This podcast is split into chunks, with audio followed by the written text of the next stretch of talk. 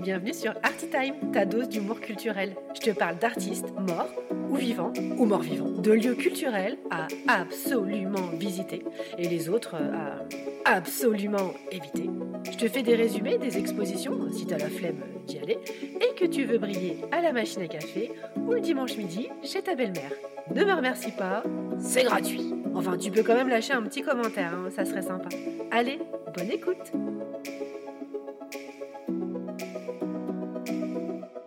Coucou mes petits curieux Alors restez bien jusqu'à la fin de l'épisode, hein, parce que je vous ai fait une petite sélection des expos et de trucs à voir euh, en ce moment.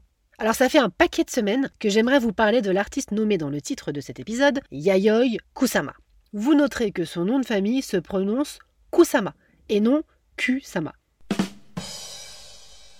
Ouais. Oui, clairement, cette, euh, cette vanne était toute pourrite. Désolé. Merci Michel. Et à la semaine prochaine pour une nouvelle euh, blague. Bah d'autant que j'ai une fascination pour cette artiste et que naturellement je la respecte à donf. À donf Mais c'est quoi cette expression de vieille? Oh, voilà encore ma fille, qui tient à tout prix à parler dans mon podcast. Va plutôt réviser tes multiplications. Alors, pour vous mettre à l'aise euh, tout de suite, si vous pensez ne pas connaître Kusama, en réalité, vous la connaissez peut-être, mais à votre insu. Parce qu'en ce moment, elle est à peu près sur euh, toutes les quatrièmes de couverture de magazines féminins, parce que Louis Vuitton a repris ses codes graphiques, des poids de couleur, dans sa dernière collection et dernière campagne de communication. Donc oui, effectivement, euh, je suis pute par cette remarque que mes auditeurs sont en fait des auditrices, lectrices de Elle et autres Marie-Claire. Kusama est également sur la devanture de la boutique Louis Vuitton sur les Champs-Élysées. Donc oui, je suis pute que mes auditrices, et peut-être auditeurs qui se cacheraient derrière leurs écouteurs, sont donc euh, des parisiennes. Et puis finalement, des tableaux avec plein de poids de couleurs partout, bah vous en avez sûrement déjà fait quand vous aviez 4 ans. Alors oui, je suis pute que l'ensemble de mon auditoire est artiste, sans le savoir. Mais détrompez-vous, parce que derrière cette première impression de gaieté, de légèreté, de bonheur,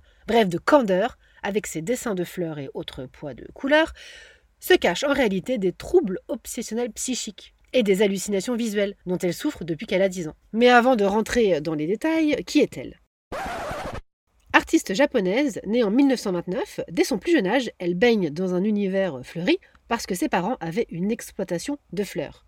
Imagine si ses parents avaient eu euh, une usine d'armes, je pense que ça n'aurait pas donné le même type d'artiste. Et c'est à l'âge de 10 ans que Kusama vécut une expérience assez traumatisante. Elle a eu l'impression d'être engloutie par les fleurs et autres citrouilles géantes, et c'est à partir de là que datent ses hallucinations. Et donc elle se met en tête de dessiner chaque jour de sa vie. C'est donc naturellement qu'elle prend le chemin de l'école d'art appliqué de Tokyo pour ses études supérieures. Pour ses débuts, bah, elle peint des plantes et des motifs abstraits. Mais l'île du Japon est bien trop petite pour cette si grande artiste en devenir. Et c'est grâce à ses échanges avec l'artiste américaine Georgia O'Keeffe qu'elle part découvrir le grand monde. Fraîchement débarquée à New York, elle s'acoquine avec l'avant-garde new-yorkaise, Andy Warhol, of course, qui lui aurait d'ailleurs piqué son idée de poster identique accroché au mur, et en 1965, elle crée des installations originales, où elle utilise une multitude de miroirs pour donner cette impression d'infini et d'accumulation. Un peu comme euh, quand vous êtes dans un ascenseur et que vous vous amusez à regarder au fond du fond du fond du miroir pour voir l'infini. Ouais, non? Il y a que moi qui fais ça? Non? Ok. Bon, toujours est-il qu'à cette période, être une femme artiste, c'est déjà compliqué, mais qui plus est japonaise, c'est bien bien la galère. Elle ne vit malheureusement pas de son art. Remarque, ce qui est chouette, c'est que quand on n'est pas connu, bah, on peut être encore plus transgressif. Alors elle fait un happening à la Biennale de Venise en 1966. Sans être invitée, elle installe 1500 boules miroirs devant le pavillon italien.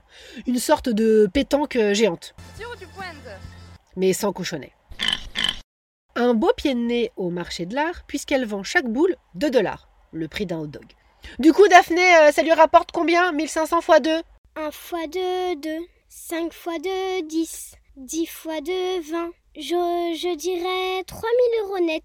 J'aurai le droit de revenir parler dans ton podcast? Ouais, on verra. Et 27 ans plus tard, son audace a payé, puisqu'elle a représenté le pavillon du Japon à cette même biennale, en étant invitée. Mais entre-temps, elle était partie explorer de nouveaux horizons, loin de la grande pomme.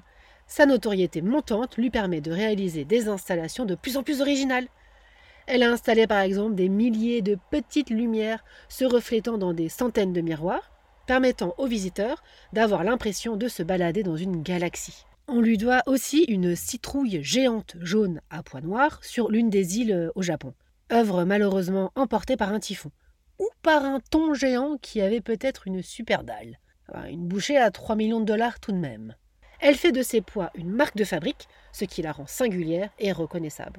Et c'est bien cette particularité que viennent chercher les marques en s'associant à son image, comme Louis Vuitton depuis 2012. Et depuis des années, elle vit dans un hôpital. Elle a décidé elle-même de se faire interner suite à des tentatives de suicide. Mais elle continue chaque jour à réaliser des œuvres. Et on lui doit cette jolie citation, je trouve Je crée par désir absolu d'amour et de paix. Une grande dame de presque 94 ans qui a trouvé son why dans sa vie. Bref, une artiste euh, de poids.